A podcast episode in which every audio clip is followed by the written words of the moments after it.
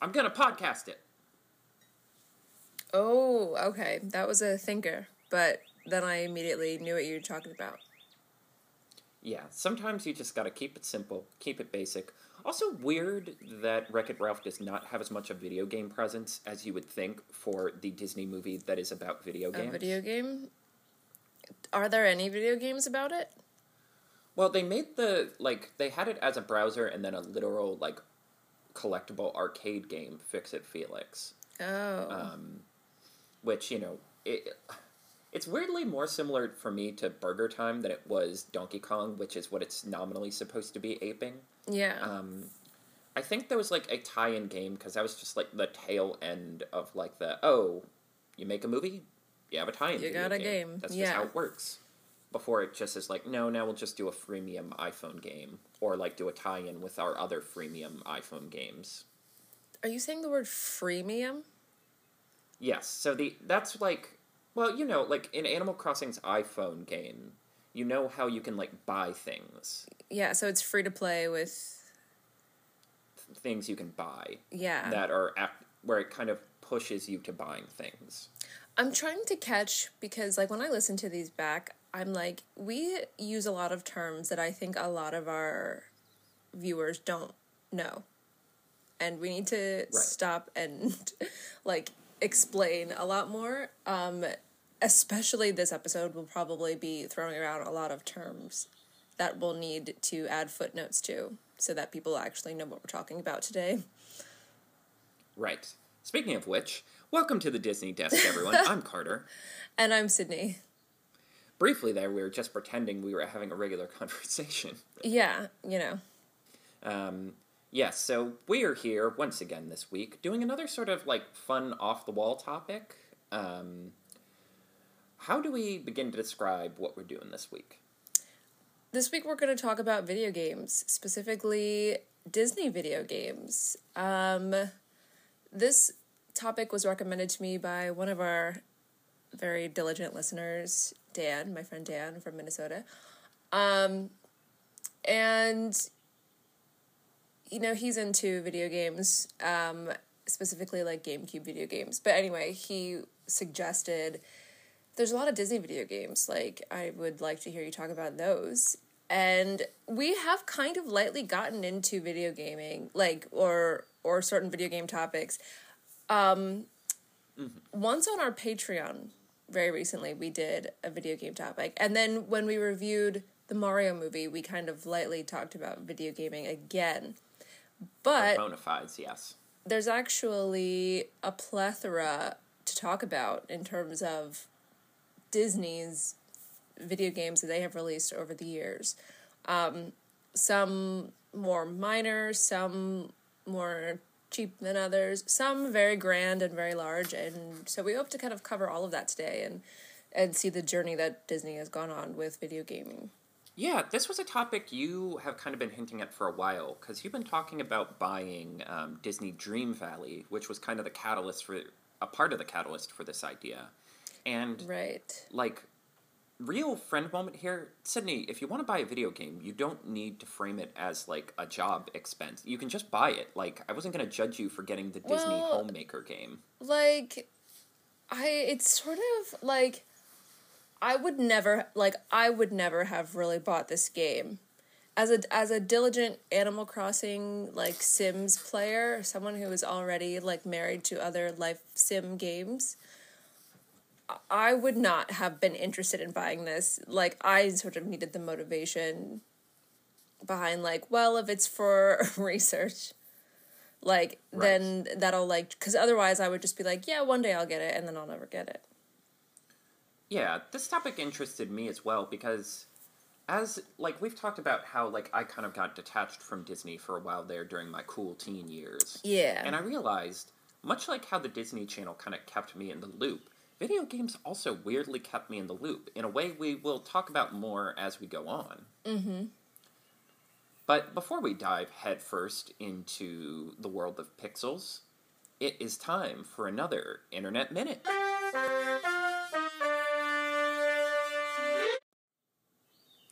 All right, Sydney, what are you bringing to the table today? Okay, um, another meme, as I do. But I figured this might be queen. a They don't good... call you the meme queen of the Delaware for nothing. They don't call me the meme queen of the Delaware for nothing. I earned that title. And here's why. So, um, there was like...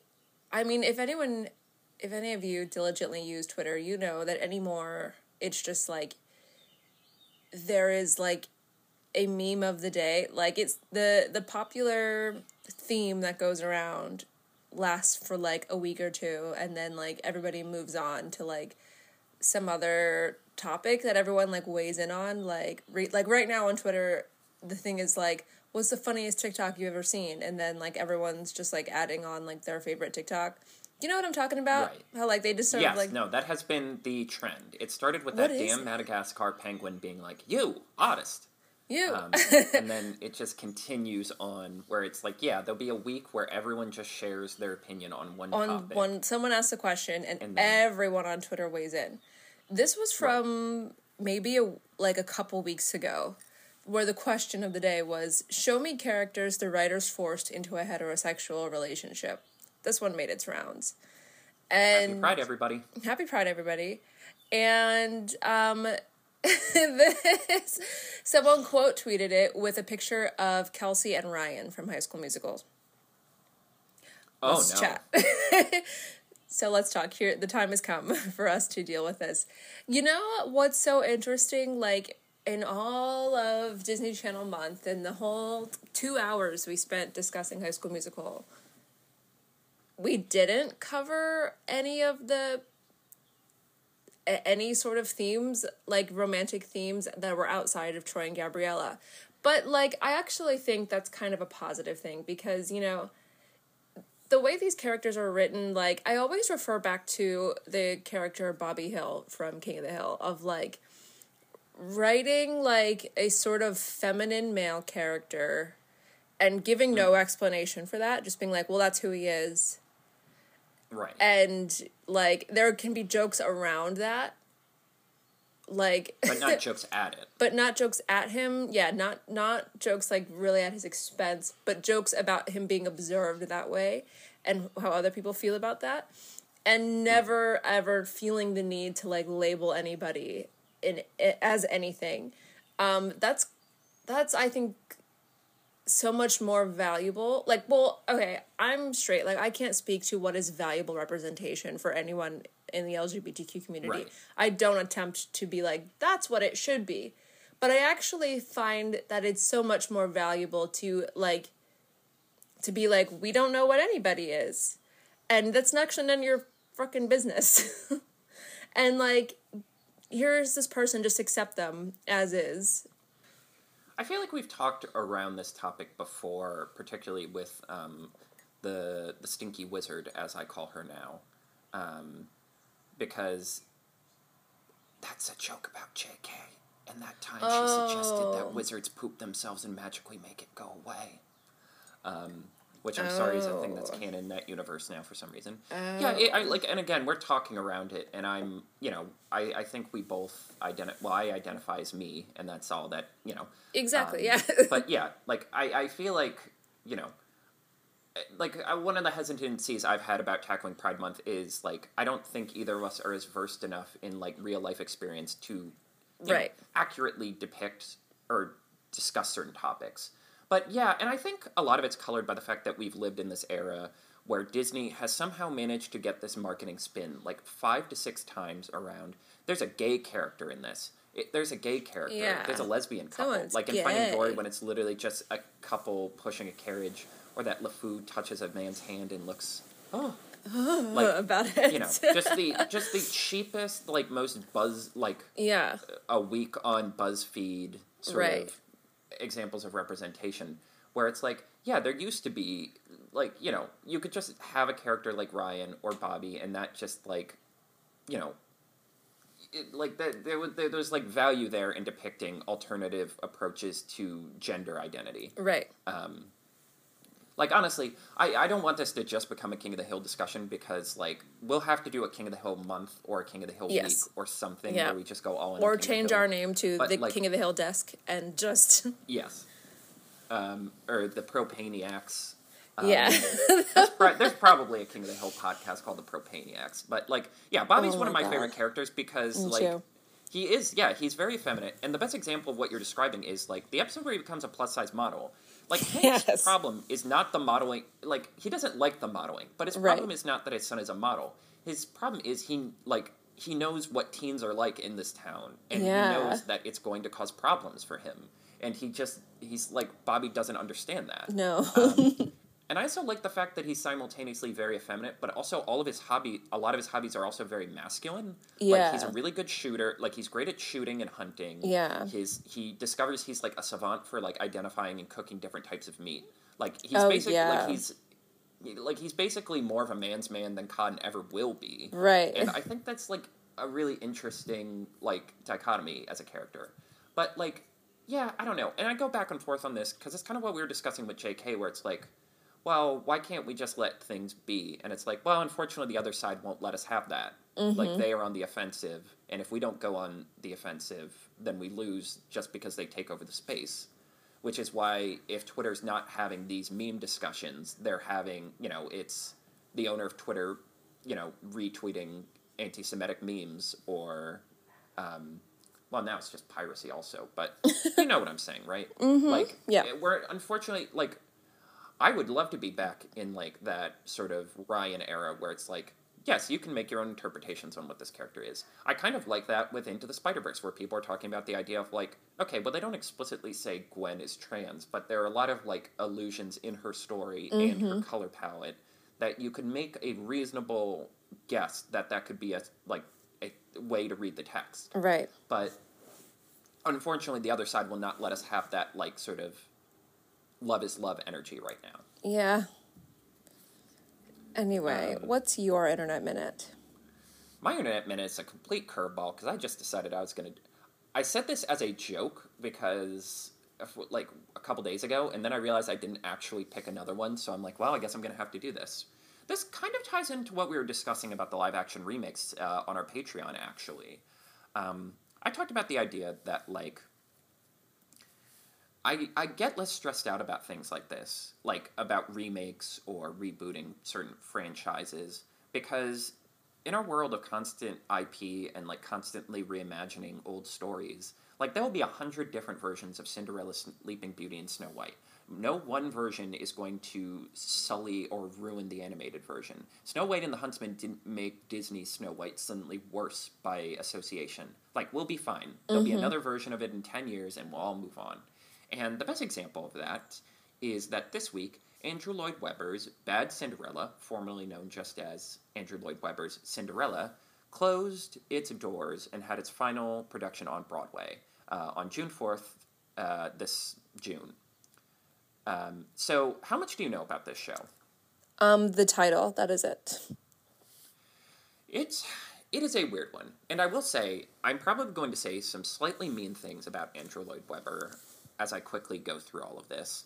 But he did not write all of this. This was not like a, he wrote the book and the lyrics and the music. He just wrote the music. There's a book? Like, book as in, like, the script. Oh, okay. This isn't like an adaptation uh, yeah, on of Broadway, something. Uh, this is an example of what we mean. We need to explain things to the audience. Yeah. Yeah, so on, like, in musicals, the script parts, the parts that aren't sung, are referred to as the book. So if you see a Tony for Best Book of a musical, that means, like, the Ooh, talking I parts, didn't know that. Basically. Okay.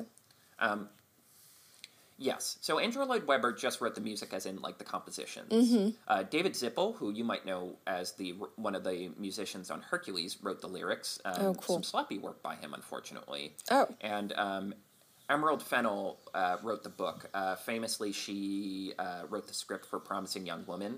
And now that the bloom is off her rose a little bit, can I just come back and say I think Promising Young Woman is really bad? Sorry, guys. Yeah, we we know. We don't need to get into that. Yeah. But anyway, like, this thing has kind of been a beautiful disaster for a while. One, it was so obvious that they picked Cinderella and called it Andrew Lloyd Webber Cinderella because he wanted to have his version of Roger and Hammerstein Cinderella. He's like, well, this is my take, and it shall become the superior take. Um, it like Which is basically stupid, like, to... because Roger and Hammerstein's Cinderella isn't even a take. It's just... It's just the, a nice story, of the story with some right? beautiful, unique songs. Yes, exactly. That's it. Whereas this version yeah, where this version goes, I got it. A feminist retelling of Cinderella. It. It's like, wow, no one's ever thought about that before. And also, Andrew Lloyd Webber, very old, rich white guy, famous yeah, for being a Tory conservative, that. who is literally in the House of fucking Lords. Like, he can show up and vote on things as a lord. You're, yeah, not your, uh, not your place, buddy. Anyway. Why is so, it called Bad Cinderella? Is that a review, um, or is that... Yes, well, see, that, like, because originally it was just called Andrew Lloyd Webber Cinderella, and it did okay on the West End. It got, like, decent reviews, but it really did feel like, look, this is the first show out of the pandemic. We should probably, like, back this thing up, because, like, you know, this art form could go away. Uh, they rebranded it when it came to Broadway, um, because the titles, or, like, the iconic song is Bad Cinderella, where she calls herself Bad Cinderella. Um, there's actually a lot of funny lyricism with that. So the original line is, Bad Cinderella, Cinderella is the catty name that they call me. But the problem with that is, it's unlike in, like, the traditional fairy tale, it's never suggested Cinderella isn't actually her name. Like, the idea in the fairy tale is, her name is, like, Ella or something. Ella, and, and she they call her sits by Cinderella. the fire. Yes, because she cleans the cinders, yeah. so her, like, catty sisters call her Cinderella. Yeah. But that's never, they just refer, like, everyone, even her friends call her Cinderella in this, so it's like, oh, that's just your name. Yeah. So they had to change the lyric when they redid it to, Bad Cinderella, Bad Cinderella is the catty name that they call me, and it's like, ugh, that's a little, it's a little cluttered, but it's an interesting, like, behind the scenes of, like, how you think of art and, like, how you ch- can change lyricism. Mm-hmm. Um... And yes, when they decided to call it Bad Cinderella, there were a lot of people like, God, this is really, uh, you're really just putting the sword of Damocles over your head here, guys. You're asking, like, again, right. why did you show up to school in your anime cosplay? Yeah. This is a high school in the Midwest. Right. What did you think was going to happen? um, and it just created a funny moment when they announced the Broadway run where the actress they got to play Cinderella goes, um, uh, Lindy Giano goes, I'm not your Cinderella. I'm your bad Cinderella. And that has become one of my favorite out-of-context lines to say. But anyway, so, like, it got middling reviews on the West End, didn't get a lot of award nominations. Andrew Lloyd Webber apparently, scre- like, screamed at the cast over the phone in the West End version because he saw a bad review from an American critic. He was, like... He was in his vacation home at the time, and he's like, boop, boop, boop, boop, boop, boop, boop, boop. Hey, uh, can you put, like, the whole cast near the phone and hit speaker? And apparently just rip them a new one. To the point where, like, a lot of them decided not to renew their contracts. They abruptly announced that it's getting closed on the West End. Andrew Lloyd Webber doesn't even show up to the closing. He just has someone read a note he wrote, where he refers to the show as, quote, a costly mistake. Oh, um, my God. And you see the cast literally react viscerally to that. Like, what the fuck? Um, and, like, you can you can give him the benefit of the doubt and say, like, maybe he just meant because, like, they kept experimenting with ways to keep the show running during the pandemic, like, with, like, while making less money, but still, dick thing to say. It, yeah. They rush it to, they rush it to Broadway without, like, actually fixing any of the problems. The problems just get bigger. It somehow gets more homoerotic in oh a way God. that's, like, this doesn't feel intentional enough to work. Yeah. Um... And then it get it bombed, critics tear it apart, it gets no Tony nominations, and it's abruptly closing. And it will end Andrew Lloyd Webber's forty-four-year run of having a show on Broadway, primarily carried by Phantom of the Opera, um, which closed just before. There was an idea that this was going to be like a holdover show. This was going to stay on Broadway till they brought Phantom back, and it basically it's an open secret that Phantom is coming back. They just want to do a like cheaper version of it to mm-hmm. save money. Like, a smaller orchestra, like, clean it up a little bit, different theater. Um, so that run has ended. And it is kind of a big moment for Broadway history. But at the same time, like, for all the mean things I just said about Andrew Lloyd Webber, he is dealing with the aftermath of his son passing away from cancer, so I have to imagine that a lot of this is just yeah. kind of a distant problem for him. Right. But I guess, like, the point I wanted to bring up with all of this is, like, well, one, because I just think it's a fascinating thing to talk about. Um, they also leaned into piracy. They just, like, screened the opening number of the second act. Uh, they showed, like, they literally recorded their own bootlegs and put them on Twitter. Oh. Like, it was just kind of a fascinating disaster. I kind of wish I saw it. And it's just, an, again, an example of, like, most of Disney's, the things Disney makes are not originals. They are copies. And sometimes they're copies of copies. And I feel like, you know, we can be all a little less precious about it sometimes. Like, I love the original Little Mermaid. And I put it on a pedestal as one of like an exemplary piece of art, but at the same time, its shine is not ever going to be less because there's another version of Little Mermaid out right. there right now. Um, I also just wanted to say before we move on, uh, don't worry, people. We have seen Into the Spider-Verse. Um, we are going to be covering it next week if you want to get your hype up. Um, I don't know if we'll talk about spoilers, but be prepared. So, like, you know, try to see it. It's very good. Yeah. Yeah, that's, yeah, you pretty much said everything. Yeah, the jury's still out whether or not we feel like telling all. We may explode if we tell it all, so. Yeah. It may, it, we might, like, glitch out and turn into, like, weird yeah. polygonal shapes and colors. Exactly. As we glitch out. Exactly. So, um, anyway, so. Brace yourselves. Brace yourselves for that. Okay. And now back to your regular scheduled programming.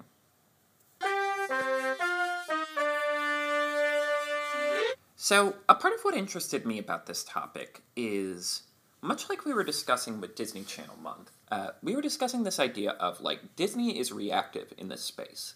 Yeah. They weren't the first ones there.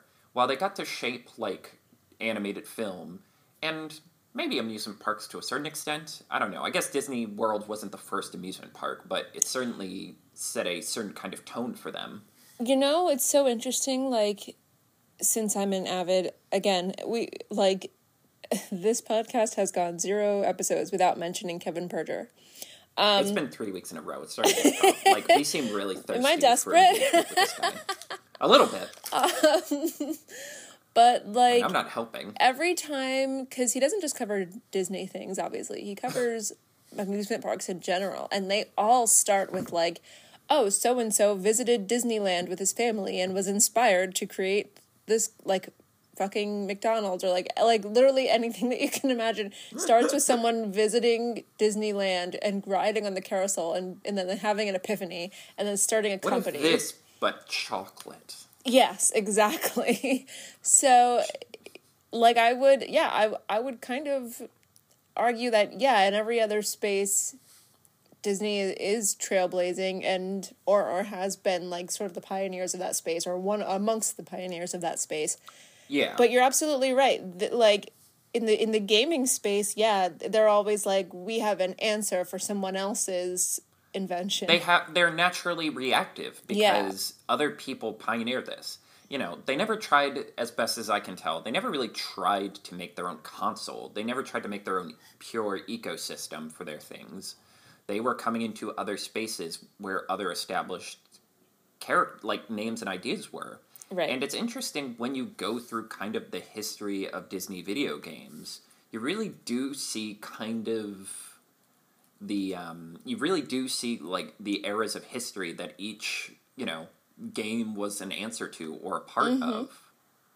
Um, do we just start from, like, the top, kind of go through, kind of, like, like, honestly, I can show you what I mean really easily. Like, one of the first, like, iconic examples of a Disney video game is the DuckTales video game from the nineteen eighties. That oh. whole era of, like, that whole era of Disney Afternoon stuff got video game spinoffs.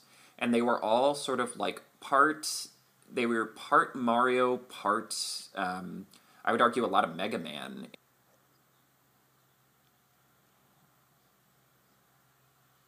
Those ones are the ones that have the most nostalgia because they keep, they have brought those back. Like, they've done Disney Afternoon collections, particularly for the DuckTales um, game. There's actually a really cool reference to uh, the DuckTales game in the show. Um, one of the themes from the game carries over into the show, um, the moon theme they do.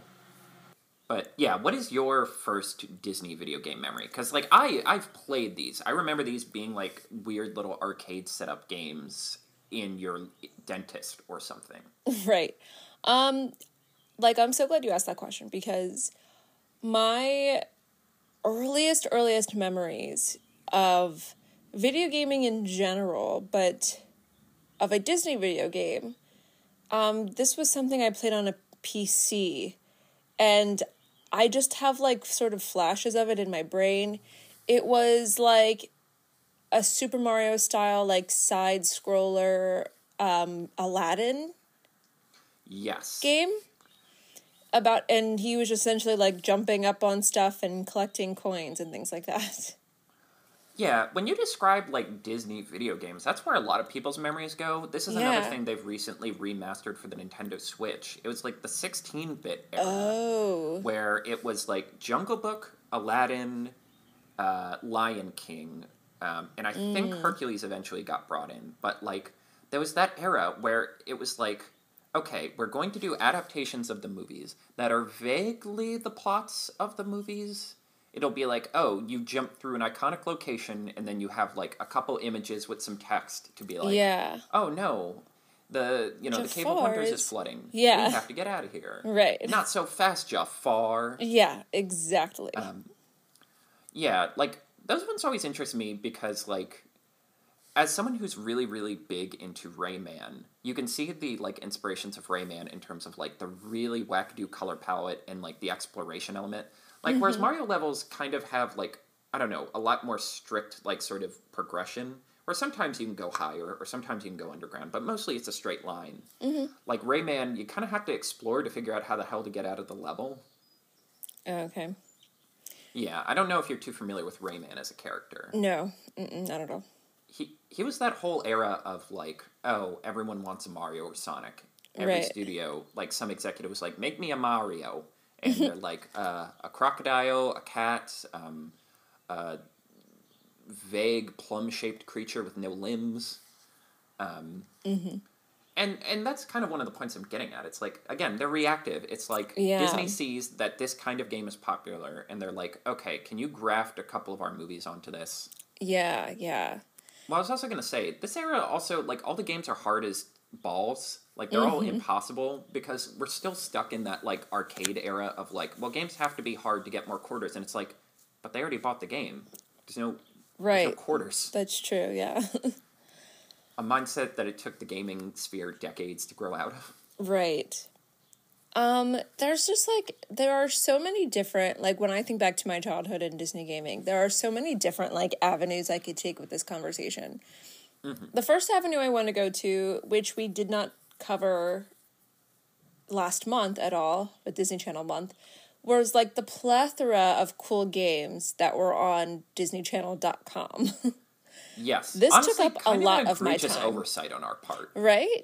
Yeah, but I but I suppose there's no bad time to talk about Disney anything on the Disney Desk. Um but yeah, I was on disney channel dot com just about every day after school. Um And there were a few games, like, let, let's just talk about, like, all of our favorite games that were on there. Some some pointless, some really difficult, some somewhere in between, but all of them addictive and fun. um, yes. There were these, like, Lizzie, Mag- there was this, like, Lizzie McGuire game where, like, you could dress up like Lizzie and Miranda.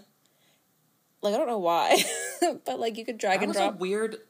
That was, like, a weird popular thing in, like, the yeah. Flash era of games. Yes. Where it was always every website. And it's so weird thinking about, like, we were at the very beginning of the internet. And this was, like, yeah. how, like, Nickelodeon... Because Nickelodeon had, like, the Amanda Show website with games, too. amanda please dot com. Like, so weird... Yes. And it's so weird to think this was, like, their proto-attempt. Whereas now it's like, does Disney Channel even have a fucking website? I don't even know. I don't like, even know. Like, I couldn't know. even imagine what's on the Disney Channel website right now. But this yeah. is, like, how they were like, we'll keep kids on our, like, ecosystem by having weird little Flash games that exactly. probably took, like, a week worth of work to make. Right. And, I but, mean... Yeah, for, I don't know why the dress-up ones were so popular, but everyone had a freaking dress-up one. Yeah.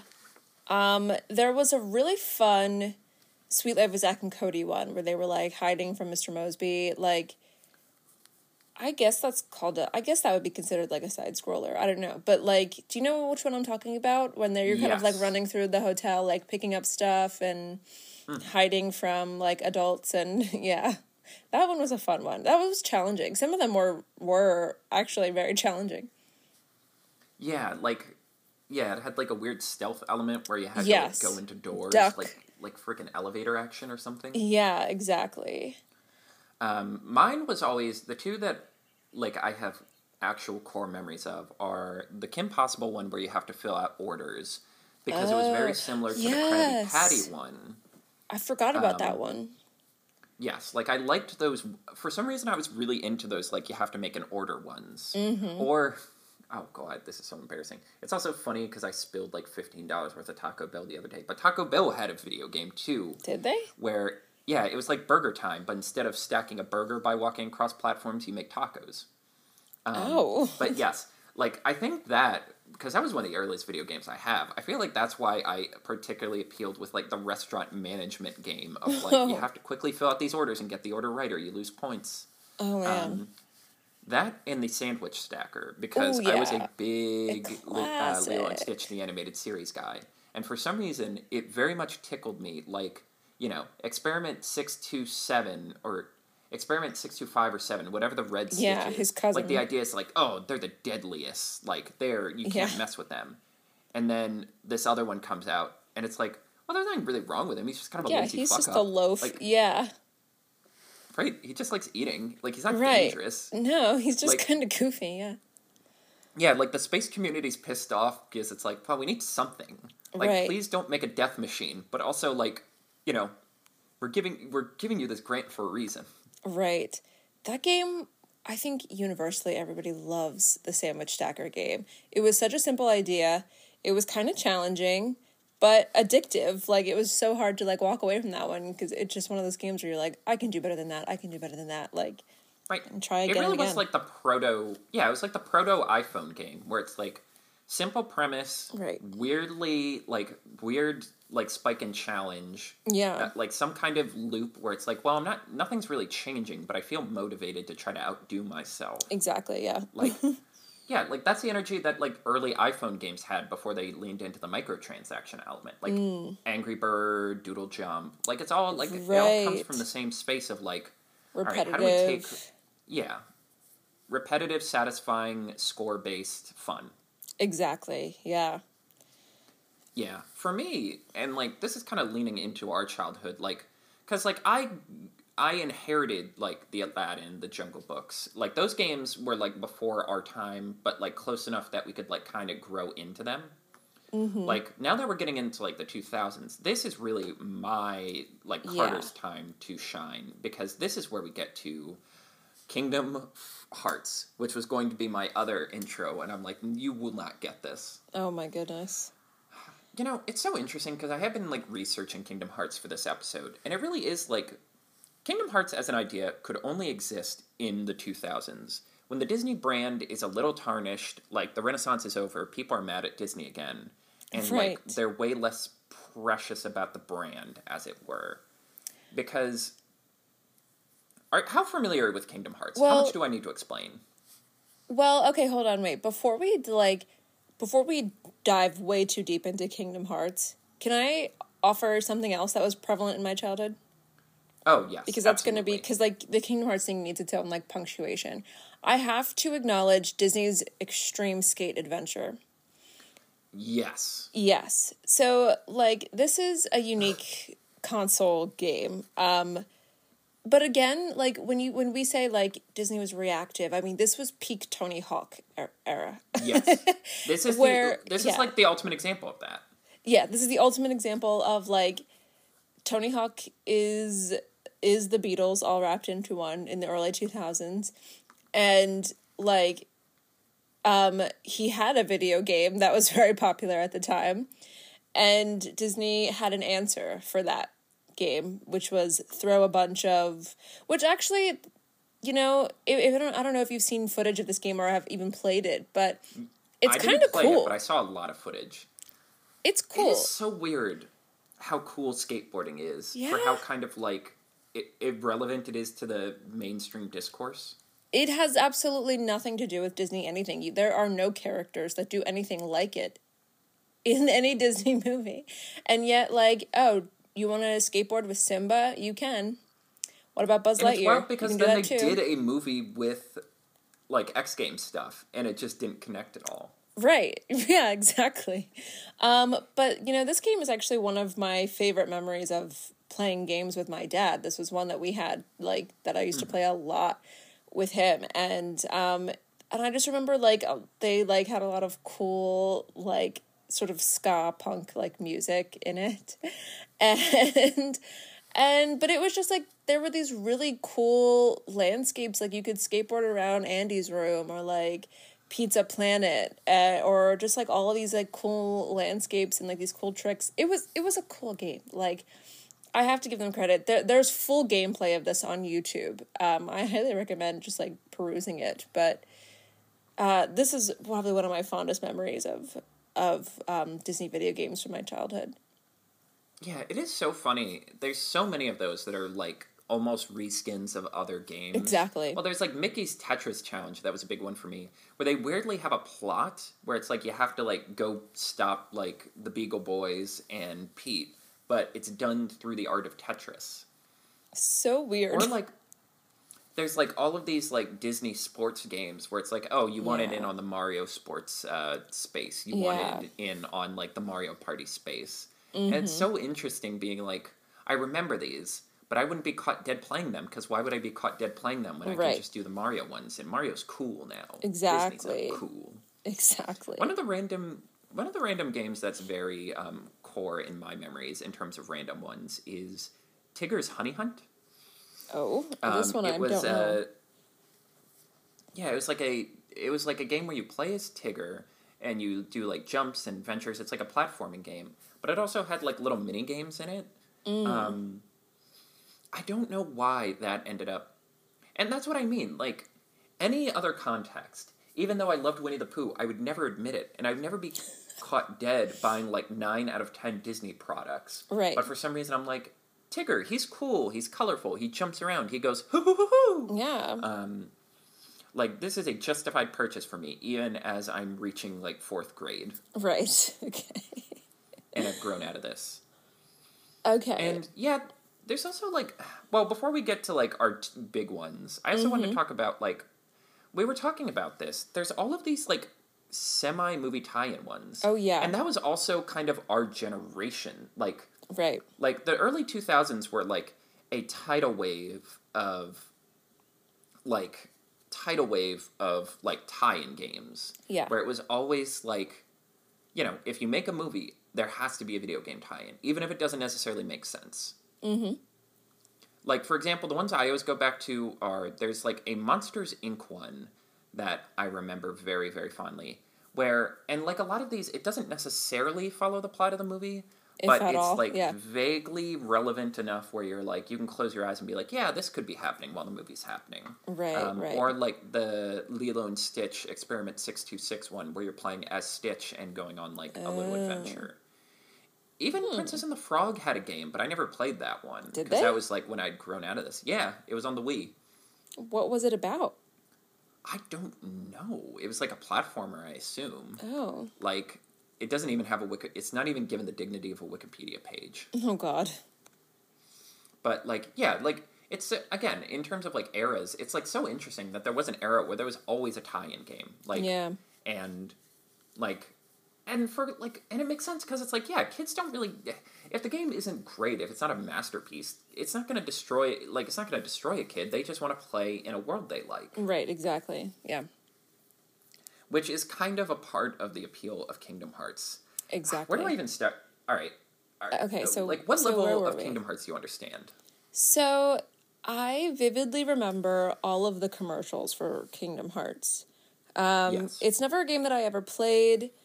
Um, from what I gather, it's sort of like a Zelda adjacent, like, and I, and not to say that it like is similar to Zelda, but it, I'm comparing it to Zelda and like, that's the closest like, oh, mystical fantasy. I just remember Kinda. always feeling like a cognitive dissonance, like, by seeing this sort of, like, anime-style characters, up, like, talking to Goofy.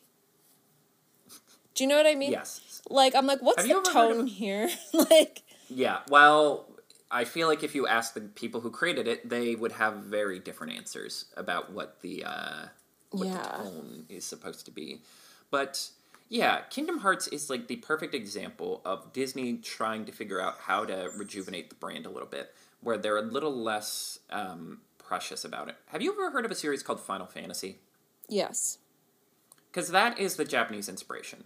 So okay. Square Enix is the company that makes Final Fantasy, and they approached Disney about doing a... Like, they approached um, Disney about doing a game. And the idea was it was going to be a sort of fusion of Final Fantasy with Disney. There was going to be Final Fantasy characters, and there was going to be Disney characters. And those two worlds were going to be connected by one main character. Um, where to even begin? But yeah, so the idea is, like, you play as a little anime boy named Sora. And he wants to... He's an adventurer. He's a dreamer. He has clown shoes that kind of look like Mickey's. Um, oh. Kenny Mac is very bothered by the clown shoes. He, I would the, be too, probably. And he gets sucked up into this adventure where basically... He gets introduced to these Disney characters who explain, like, once upon a time, all these different Disney worlds were one big connected world, but some kind of terrible event sur- centered around Kingdom Hearts caused them to all break up and spread out into space. Um, the first game is primarily about you got separated from your friend Riku, and uh, Mickey Mouse, who's, like, the king of Mickey Mouse Kingdom, is missing. So Donald, Goofy, Sora all team up to go find their respective friends. Um, okay, so Kingdom is this Hearts, not Zelda? I mean, it's a little bit, but it's more Final Fantasy.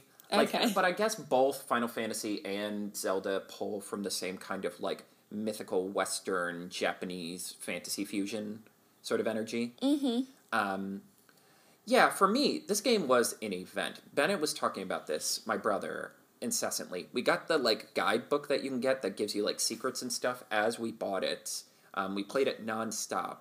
And... Yeah, the idea is you just jump from Disney World to Disney World, and you play, and it's interesting when and if they choose to follow the plots of the games. So, for example, one of the earliest worlds you go to is Tarzan World, and that largely follows the plot of the movie. The idea is Tarzan, like the status quo of the movie is there, where Tarzan has met Jane, they're interacting, Clayton is on a warpath, and then you end up having to fight Clayton. Um, mm. Whereas... Um, whereas the Nightmare Before Christmas world, for example, has basically nothing to do with the plot of the movie. You're just there and Oogie Boogie's being vaguely bad. Copy. Um, okay. It's such a complicated series to explain because there's so many different angles.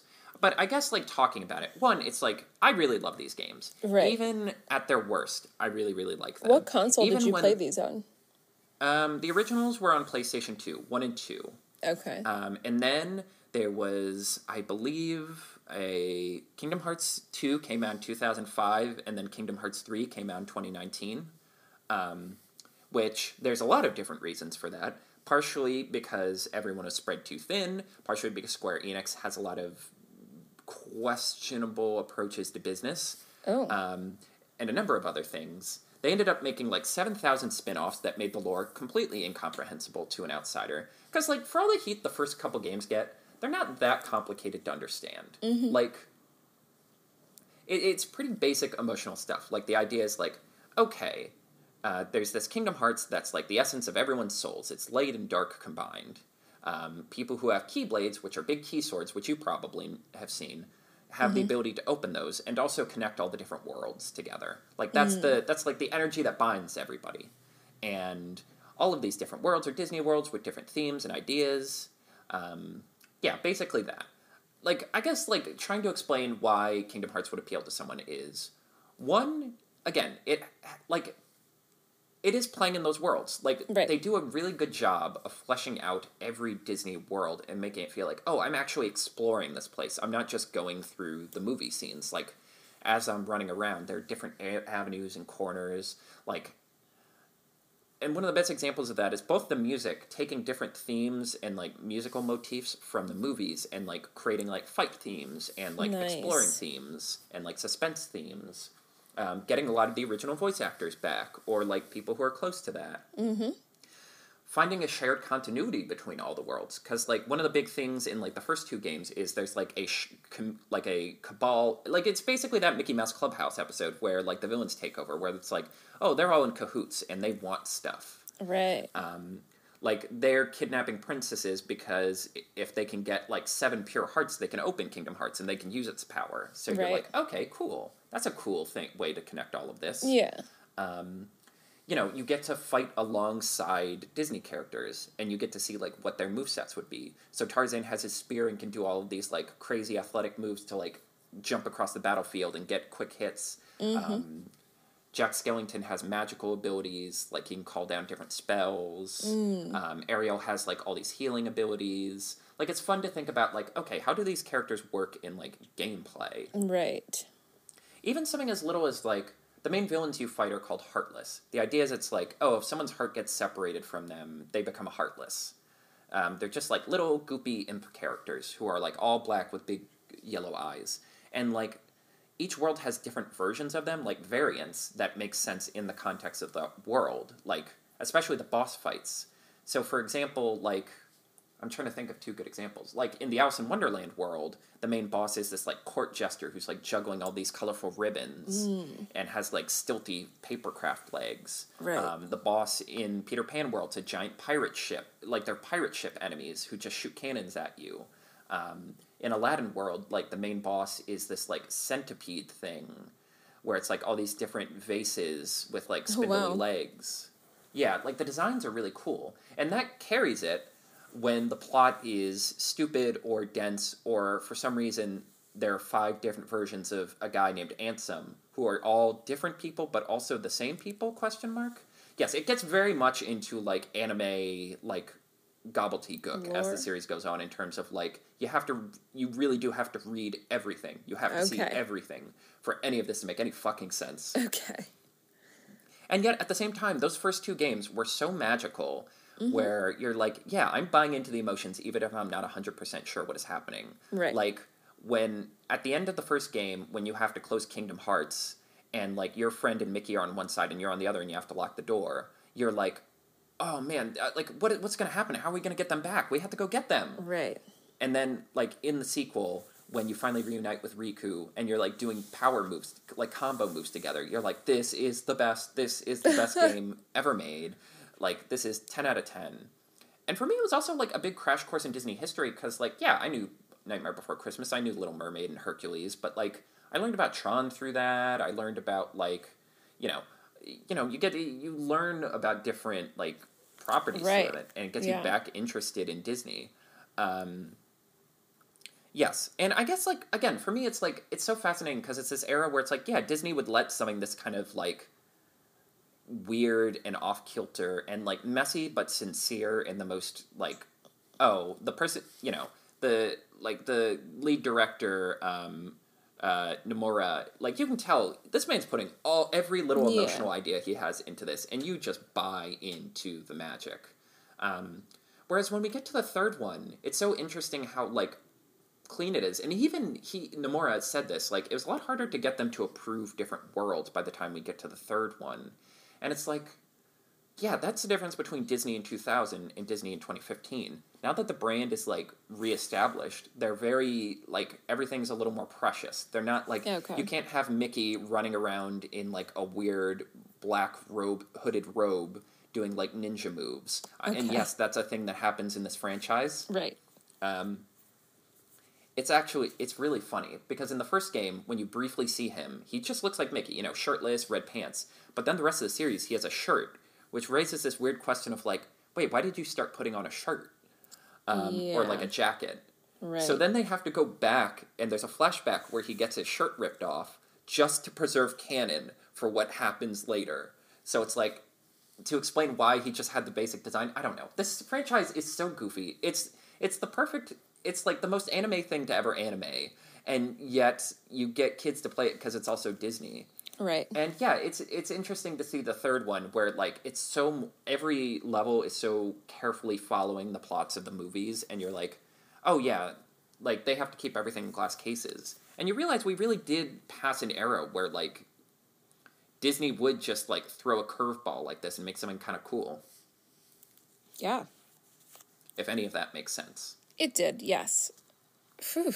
Um, yeah, it's I, I can't help but love the franchise, you know? Yeah, it sounds like even you do. Even if it's weird, even if it's dumb, even if it's dense as a sack of rocks poured over, with cement poured over it.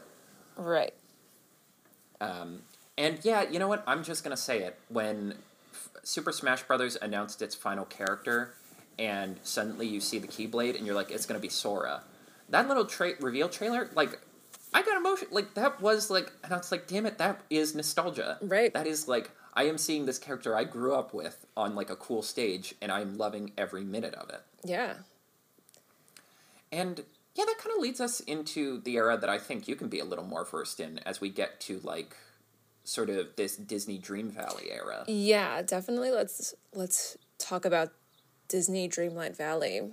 First of all, yeah, this is another direct answer to to another video game, which, to be fair, like, after March twenty twenty, when Animal Crossing New Horizons comes out and blows everything out of the water and everyone is obsessed with it, there were many different developers mm. that put out essentially the same exact game. Um, yeah, with slight stuff like this variations. Existed before Animal Crossing, before, too, and it's just Animal Crossing right. is the best. Yes, yeah, Animal Crossing might be the most iconic um, of the life kind of life simulation slash farming simulation. Um, for those of you, like, not well-versed in, in video game talk, it just means, like, a simulation game, which, which by the way, you know, the game The, the Sims, that is what Sims is short for, is a s- simulator, which means that you're kind of just playing pretend that you are almost like a dollhouse. That's what, what The Sims can be compared to, is like a dollhouse game where you are just sort of like moving your person around and living their life and doing different activities with them, going to a job, mm. dressing them in clothes, doing stuff, interacting with other characters, things like that. Um, so this massive one comes out in, in twenty twenty, which is Animal Crossing, and, well, the newest version of Animal Crossing. And shortly thereafter, Disney kind of responds with their version of it, which, like, perhaps this had been in development. I'm sure it has. It takes a long time to make these things, um, you know, both, both prior to twenty twenty. But um, Disney released, released last year in twenty twenty-two um, this game called Disney Dreamlight Valley. So the premise here is that the Dreamlight Valley, which kind of resembles Magic Kingdom in Disney World. It's got this massive mm. Cinderella's castle that is like the centerpiece of this whole large map. Um, this this Dreamlight Valley has essentially been dormant for an undisclosed amount of time. It has been overgrown with these like poisonous weeds. It's been abandoned by all of its magical characters, and it is up to you, the player, to clean it up and restore the valley to its original glory, as well as inviting all of the old characters to come back and live in the valley again. Um, so it's pretty much just like a game that is entirely made up of, like, quests, which I kind of explained this to you a while ago, of, like, this game is so easy to play for hours. I have issues with it, but I find myself having a difficult time putting it down. Once you start playing it, it is easy to just keep going and keep going and keep going, because it is it is different from Animal Crossing in that it is, Animal Crossing has quests, but, like, you don't have to do anything in a game like Animal Crossing. That's sort of the appeal of it, of, of Animal Crossing, is that it is completely open-ended. If you don't want to complete any quest, like, you're good. Do whatever you want. Talk to your villagers. Just mess around with furniture for, like, Just an hour. mess around with furniture, mess around with clothing items, like, plant flowers, do nothing, and talk to your neighbors, and that's it. Or you can, like, com- complete quest and, like, progress in the game. But with Disney Dreamlight Valley, like, it feeds you into one quest, into another, into another, into another. And some quests, you need to complete other quests to get back to this quest. And then, and they're kind of quick and easy to get through for the most part. Then you find yourself just being like, well, I can just do one more thing. I can just do one more thing. Mm-hmm. Um, you know, the, it's, you know, it, it's got, it's got magic. Like, I, I'm not going to lie to you. Like, there are some really... I actually really hope that you, like, play it one day, because it is a very cool, immersive Disney you know, as much as I want to be comparing it, as much as I am comparing it to other video games, it does not skimp on the unique Disney magic. I mean, like, the the the through storyline of this of this game is that, like, oh, there was, like, before, in the old days of the Dreamlight Valley, when it was at its peak, there was some ominous character called the Ruler who, like, you know, who was everyone's, like, favorite. It's just alluded to because I'm an intelligent adult. I must assume at this point that, like, some version of myself was the ruler who then, like, grew up and became a jaded millennial with disposable income, and now I've returned to the Dreamlight, but everyone's right. lost you've their memory. Right, you've seen a story before. I've seen a story before, so it's, like, just alluding to the fact that, like, oh, like, you once were here, but you became, but you, what, you grew up and, like, forgot about the magic, and this is about rediscovering the magic now that you have disposable income and free time. Which is basically what we talk about all the time on this podcast, but when the company itself is saying it, it's like, get the fuck out of here. Exactly. I'm like, okay, Merlin. You don't tell us how we handle this. Fine. Yeah. So, but, you know, like you were saying with, like, Kingdom Hearts, yeah, they do some really amazing things with these, like, recognizable scores, like, musical scores that they sort of, like, rework. Um, it's, like... I it's a weird thing to focus on, but, like, this game has really excellent sound design in that, mm. like, you're minding your business, moving through, and you can just hear, like, uh, Goofy from, like, he's not even in in frame, but, like, if he's in the vicinity, you just hear him humming the Steamboat Willie, like, uh, theme as he's, like, moseying about town. And, like, they've just really padded this out with so many really cute details. Like, I I recently unlocked Mirabelle, and, yeah, like, anytime you walk by her, she just, like, has music playing out of her body, like, as as she just moves about town. Like, um, there's, like, I just, I don't want to, like, give away too many, this is, this is, like, a spoiler type thing, and I feel like the game is too new. Like, I don't want to...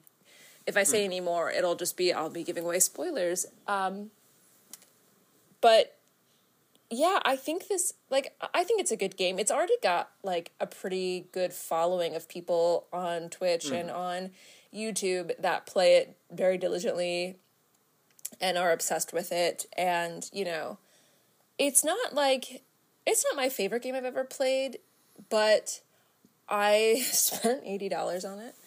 And, um, which it doesn't cost that much, but it has, okay, yeah, that's another thing we need to talk about. Yeah, like, that's what I wanted to, my two questions were, one, who are some of your other neighbors? And two, okay, what is this premium currency that's in it? Okay, so my neighbors. Well, no, you pay for the base game, so it's a premium, just not freemium, it's premium. Right, so, like, okay, here's a, here's the first question.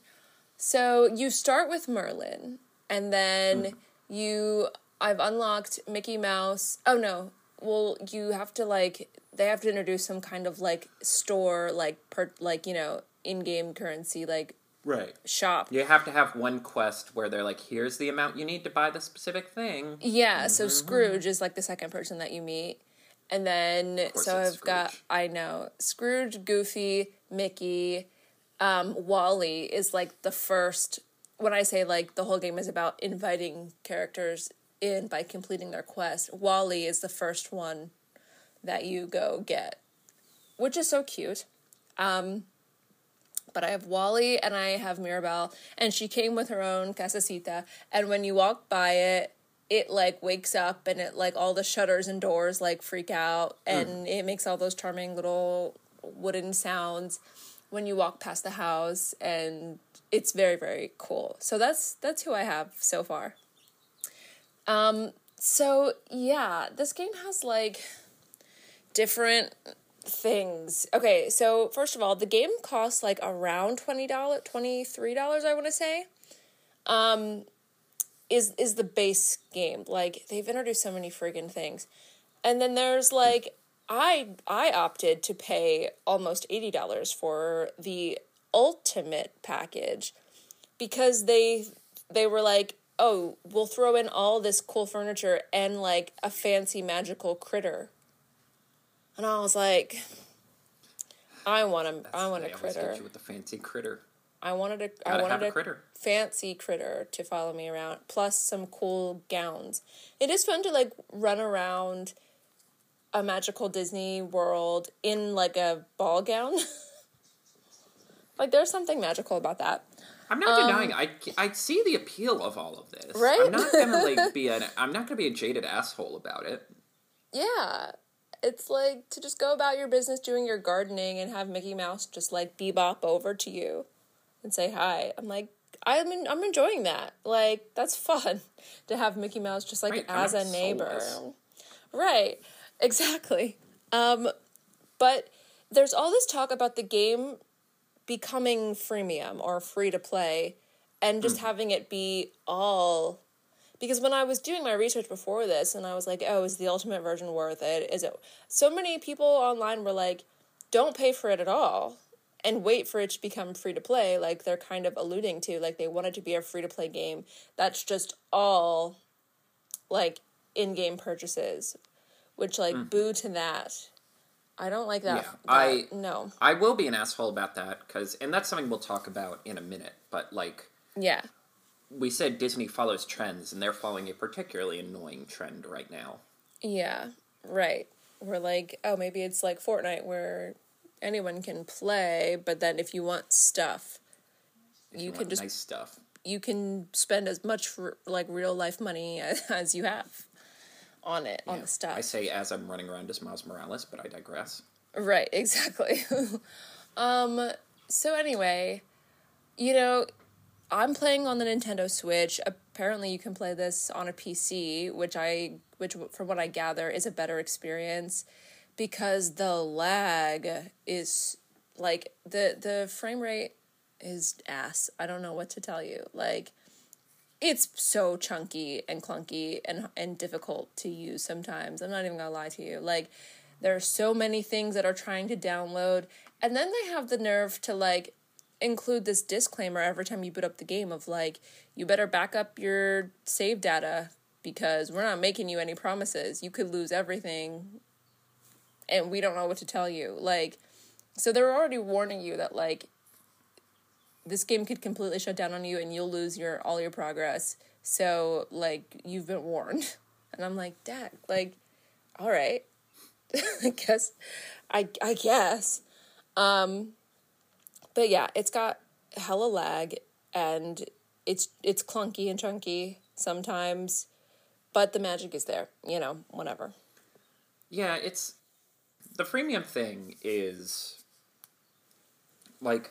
That is the, like, we talked about trends. We talked about, like, the patterns that Disney follows. Like, you know, they're reacting to whatever the market trend is. And right now, they are going all in on, all in on um, freemium games. Because mm-hmm. this is, like, the core. And, like, people like this game. Polygon had it in its top fifty games of the year. And they literally were like, hear us out.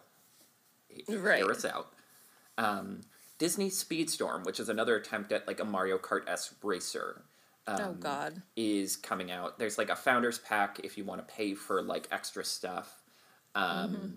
There's been whisperings on, like, whisperings on the wind for forever that they're going to do some kind of Smash Brothers clone. There's um, Mirrorverse, which is some kind of turn-based R P G on your phone where everyone has... It's weirdly Kingdom Hearts adjacent in terms of, like... edgy versions of all these characters, um, but like li- visually edgy too.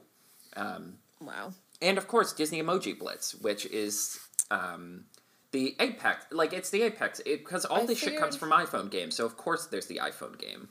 I figured we would slide into like the mobile game realm shortly yes. after this. Well, I would argue it's like this is it's connected because like all of these are like right. the branches of the tree that starts when someone goes like, "Hey, what if we give people these games on their phone for free mm-hmm. and created a current?" Like it all started from here. Right. Um, Disney Emoji Blitz for people who aren't familiar. It's like a classic color matching game, but instead so, of like yeah. candy or orbs or jewels or whatever. It is little emojis of various Disney characters. Which and we need, we have a history with this game. Like, there yeah, was we, a period of time we where we were dedicated to it. Like, because it was yeah. fun. It was a collectible game. Yeah, I like collecting things, and I like having yeah. little emojis. Um, one time I was on set as an art director, and I kept, like, putting my, pulling my phone out, because I'm like, well, it's the Mulan event, and if I don't get enough uh, right. fireworks, I'm not going to get Mushu or Mulan. Exactly. Um, and yeah, it, like, it's, it's, I don't know, it, it, like, it's annoying because, again, it's like, you see the strings of these things, but they are addicting. It's like, yeah, that's why they do it, because they know it's addicting, and you can get people to pay for it. Right. Um, my big umbrage is just, um, well, one, the game has gotten way too complicated now. There's so many new currencies. Oh my There's God. so many. Like, I give up on it, yeah. It, it almost feels like, because we're kind of reaching a nexus point with all this microtransaction stuff. It feels like people are really tired of it. They're really tired of season passes. They're really tired of, yes. like, in-app purchases. Like, um... Rocksteady, the guys who made the Batman Arkham games, recently announced their Suicide Squad game, and they're like, yeah, it'll have a battle pass, it'll have cosmetics, and everyone just was like, fuck this shit. No. We waited how long for this? And they just quietly announced the game is delayed indefinitely. And it's like, they're not going to try to break the bones of that thing and fix it, are they? Right. Um, but it feels like Disney Emoji Blitz is just trying to shoot the moon and go all in on it. And yeah, but why, like, once you have more than one type of currency in a game, I'm done. Yeah, it like I don't. It's just not fun, and that's me with like N B A games too. Because N B A games have gone all mm. all in on this collectible card element, where you get cards to build like teams to play against other people. And I'm like, oh, you clearly put all of your eggs in this mode and just left everything else to die on the vine. Like yeah. this isn't fun anymore. Um, but yeah, it's just disappointing because like coming from the Kingdom Hearts era, it felt like you know. There was a lot more, like, flexibility for how, one, how Disney brands were presented and what kind of games there were.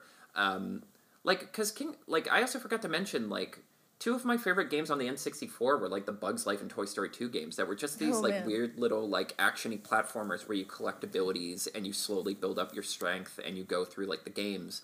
And I'm like, this has so much personality and charm. Like, it feels accurate to the movie while being its own thing. Or even, like, a game that I wasn't particularly... I didn't play a lot. twenty ten's Epic Mickey, which was, like... Oh. Oh, Mickey gets sucked into a world of, like, all of the abandoned Disney ideas. Like, the main sort of rival is Oswald the Lucky Rabbit, because Disney had just gotten wow. the rights back. And the idea is, like, oh, this is, like, the island of misfit toys, and, like, right. Mickey's got to explore it. And, like... It's like, yeah, I don't know if they would do that now. Like, I don't know if Disney, or, like, even just, like, a different example of it, like, chasing the trend of, like, the toys to games thing, like Skylanders yeah. and that Lego Unlimited, or even Amiibos, they made Disney Infinity, and it was, like, kind of a fun little, like, oh, you're making, like, dozens of games inside this one game. Right. And, like, and I'm like, I don't know. I get, like, that's what disappoints me. There was a lot more, like, diversity and robustness in terms of, like, what kinds of games were being made. Um, whereas now it's like, well, all of it starts with the freemium idea and then builds off of that. Yeah. Which hmm. is a shame because, again, the games themselves are, like, charming enough and likable. Yeah. It's just... I don't yeah, know. I get it discouraged. I recently tried to go back to Disney Emoji Blitz and gave up. Like, be- because I just got so frustrated with every different thing to unlock, and then they're constant... Like, the notifications are so obnoxious because everything's on a timer, and then it's like... And then everything is mm-hmm. behind a paywall. Like, everything is behind a paywall. It seems like, what is the point of, of playing? Right. And it is disappointing. Because, again, like, I would argue... Because video games are, like, our generation's art form, for lack of a better word. Because it's, yeah, like... Yeah, I get what you mean. There are... There's almost, like... There's, like, half a... Cent- there's over half a century of film and television that existed before we were alive. Like, yeah. video games, in earnest, really started in, like, the eighties. There's, like, ten years. There's a very real, like... Like, it's not insane to say we could preserve all of video game history if we just had, like, the resources and motivation. Yeah. So, it is kind of disappointing to see, like... So much weird, like... Weird creativity and diversity be kind of diluted by this freemium element. But at the same time, it's, like, so fascinating to see, like... you know, it was my thesis going into this episode. It's, like, so funny to see how Disney just responds to these trends. Right. And, like, the trends that are coming up, like, how, you know, gaming is constantly changing. Like, what games are, like, the leading forces of the industry are constantly changing. And I am really curious to see, like, okay, as this freemium fad slowly fades away, what is the next thing for them? What is the next angle? And that's wholly independent of technically all Star Wars and Marvel games are now Disney games. Right. Yeah. Which just felt like a which just felt like a strand of this where I'm like, that's too much. We have to we have to streamline this somehow. Yeah, okay. So that kind of brings us up to speed, but if we could like touch more creatively, like, you know, from our imagination. You know what? I was going to ask, like, oh, where do we think Disney video games are headed next? But it's like, it's wherever the trends go. Like, that's that kind of just, you know, if we imagined, like, you know, it's it's not so much a question of, like, where do we think they'll go? But, like, let's just do the fun thing and and say, like, what would be a fun, if we could just imagine any sort of, like, Disney type of video game? If we, if we could, if our imaginations could design one, hmm. what would that be? I mean, for me, it's, like, I would love to go back to the era of, like, movie tie-in games, but, like, not just make them all sort of samey platformers. Yeah. Because there's a lot of Disney movies that have potentially fun ideas. Like, for example, like, before it got canned, Disney Infinity was going to have a Moana um, world that was going to be all, like, exploring on a boat, and I'm like, a Wind Waker-esque adventure where, like, you can go to all these different islands and there'll be, like, little puzzles and stuff on them. Mm-hmm. Like, that would be a fun time. And you put, like, a Moana skin on it. It's like, oh, a gameplay loop I like, but in a world I also like. That's a double, you know, that's doubly great. There you go. Um, something as simple as that. Um, I'm trying to think of other, like, movies they've done recently that I think, like, Strange World is built like a video. Like, they literally have an in-universe board game to, like, highlight the theme. So I'm like, yeah, adventuring in a strange world. I don't know if you've ever seen this game, but Peter Jackson's King Kong got a really great video game that was a lot about, like, surviving in the oh. wild. So the idea was, like, you could use insects to lure dinosaurs away or, like, animals away, and you would use that as an opportunity to sneak around and gather resources. Something like that in, like, a strange world setting would be really, really fun. Like, I think the biggest thing for me is, like, think less about trends and think more about genre. There's yeah, so many different genres these games can exist in beyond just, like, oh, platformer or freemium. Mm-hmm. That I'm like, I think that would be interesting to figure out how to make it work in that context. Well, it's so fascinating you mentioned that because the, the game from um, the, the board game in Strange World, I wish was just a board game. Like, I really want that to be a thing. It's a testament to how little of a shit Disney gave about that movie. Right? That that wasn't a day one on the merchandise right? like planning meeting. It seems so like, easy. All you need to know about how serious they were about marketing that film is embodied by the fact that that's like, if you're in a marketing meeting, that's like the first thing someone brings up. Yeah, that's like exactly. First five things aside from like Goopy Boy. And like, yeah.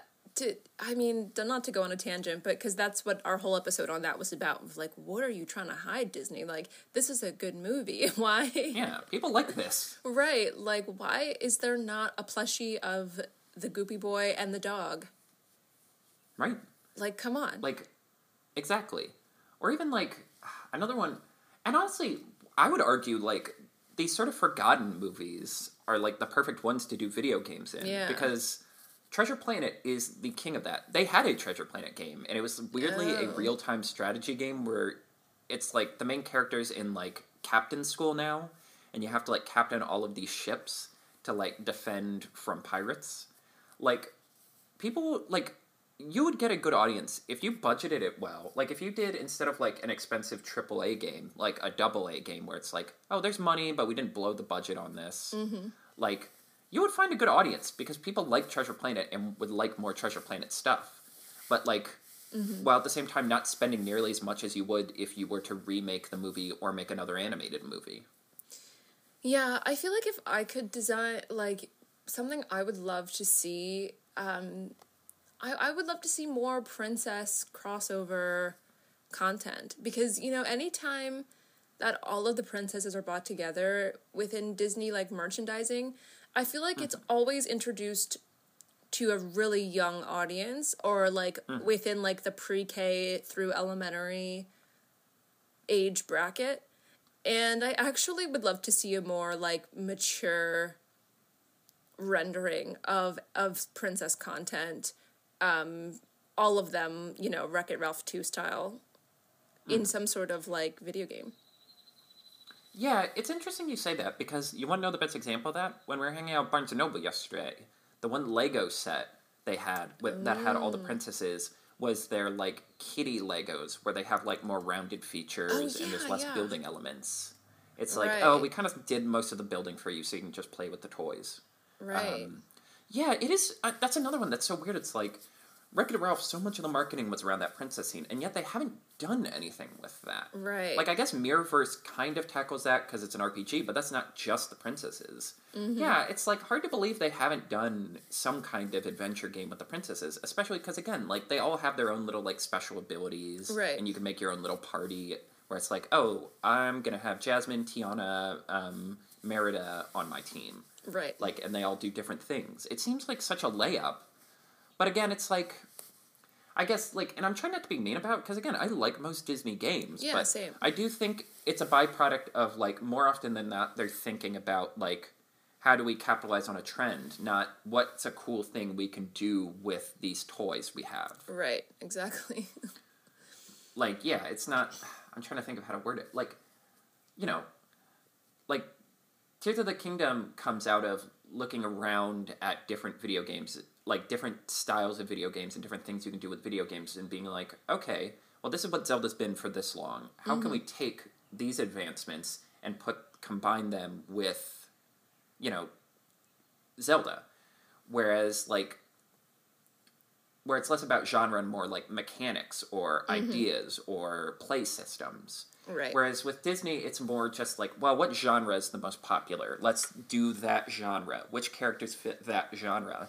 And it's kind of a bummer, because it's like, again, like, the fun of a video game is, it's it's kind of, like, we were talking about this with the live-action movies of, like, you know, giving people more of that world in, like, a different tangible form. Mm-hmm. And I'd argue video games are even better than that, because it's like, yeah, I want to run around these worlds. That's right, why exactly. I love Kingdom Hearts. Like, that's the part, funnest part of Kingdom Hearts. Like, I don't care about the anime stuff. I care about right. some of the characters, but the broader anime stuff about, like, hearts and darkness and the, the, the, the, the, the Keyblade War, I'm like, I, I just like hanging out with these guys in, yeah, yeah. in in Pirates of the Caribbean world. Exactly. I like that they acknowledge it's weird that everything's photorealistic. Yeah. um, or like Steamboat Willie world, where everyone's black and white noodly. Yeah. And I just wish, I don't know, like, and again, they closed Disney Interactive, which was like oh. like one of the big creators, like they, they were the guys who were pushing Disney Infinity. And it's a bummer, because it does feel like they kind of like, that's kind of, like, a symbol of, like, I don't, like, how much are we going to push the video game thing aside from, like, you know, these handful of freemium examples? I see. I do wonder, like, because Epic Mickey was, like, an attempt to do, like, hey, let's do a, you know, let's try to do something fresh with video games, mm-hmm. and, like, let's lean into a creation. And while I'd argue it was actually hugely influential in how Mickey is depicted, like, kind of bringing him back to more of, like, the mischievous scamp kind of energy that mm-hmm. we see in the more modern cartoons. The fact that that game didn't really sell well and was really, really, really expensive, I think kind of, like, closed a lot of doors that mm. might have otherwise been open in terms of, like, what is capable of a Disney video game. I see. Right. Um, do you have any other thoughts you wanted to get in before? Okay, actually, here's one more question for us before we wrap up. Oh, boy. Single franchise, single world that you'd want to be in as a, vi- like, play in. Just, like, if you could literally just take a Disney movie, press a controller button, and then move around in it, and, like, explore off-frame, what would it be? Oh, this is such a classic Sydney answer, but it has to be Princess and the Frog. Because, again, I just... Princess and the Frog... Um, because I can't stop talking about how magical they made the, this, like, Louisiana bayou. Mm-hmm. There, there are a bunch of different worlds within it of, like, oh, like, you could explore the LaBeouf mansion, or just, like, there could be, like, a whole, you know, festival, like, Mardi Gras parade element to it, or just, like, wandering around in this, like, enchanted forest, like, where Mama Odie is, or, like, the restaurant. Like, right, you want to talk right. about fulfilling orders. Like, Dang. yeah, let's do a game there. Yeah, that would be it for me. What about you? I mean, you know what example I really, really like? Toy Story. That ended mm-hmm. up being my favorite world in Kingdom Hearts three. I just think there's something very fun about how video games depict Toy Story in terms of, like, okay, how do we parse out how you move around this space? Like, mm. you know, they play around with size and, like, environment in a way that's really fun. Mm-hmm. So if I could just have, like, even more Toy Story adventures, that would be really, really fun for me. That's a good one, because you've got, like, I would I would hope they would tie in every film and have, like, an Owl's Toy Barn. Like, I would love to, like, play around there. Oh, yeah. Stuff well, like that. Well, that was kind of one of the ideas. They had a similar idea in Toy Story three, and that's kind of where the idea for Disney Infinity came from. Because they mm. had, like, the basic story mode, and then they had, like, a toy box mode where you kind of collect different, like, friends and neighbors. Weirdly, Dreamlight Valley-esque, too. And then mm-hmm. you can just kind of make your own world based on that. And then that became part of what Disney Infinity was spawned out of. Huh. Interesting. And until the internet clocks in on that meme again of Goofy literally dying in Kingdom Hearts oh, two, dear God. Which is a thing that happens because he gets hit by a rock, prompting Mickey in a black hood that has ear holes for his ears to angrily go, "They'll pay for this," and then charging off to battle. I'm Carter. And I'm Sydney. Do Do you need me to explain more? We could we could oh, we don't no, have to wrap. Please. Please stop right where you are. That is quite enough. Have a magical day, everyone. Thanks for listening. Dear God. It really happened. The Disney Desk is brought to you by Carter and Sydney. Follow us on Twitter at Disney Desk for the latest updates about the show. Want more of the most magical podcast on Earth? The Disney Desk is now on Patreon. For exclusive weekly bonus content from us, go to patreon.com slash Disney Desk and become a patron for as little as three dollars a month. Thank you.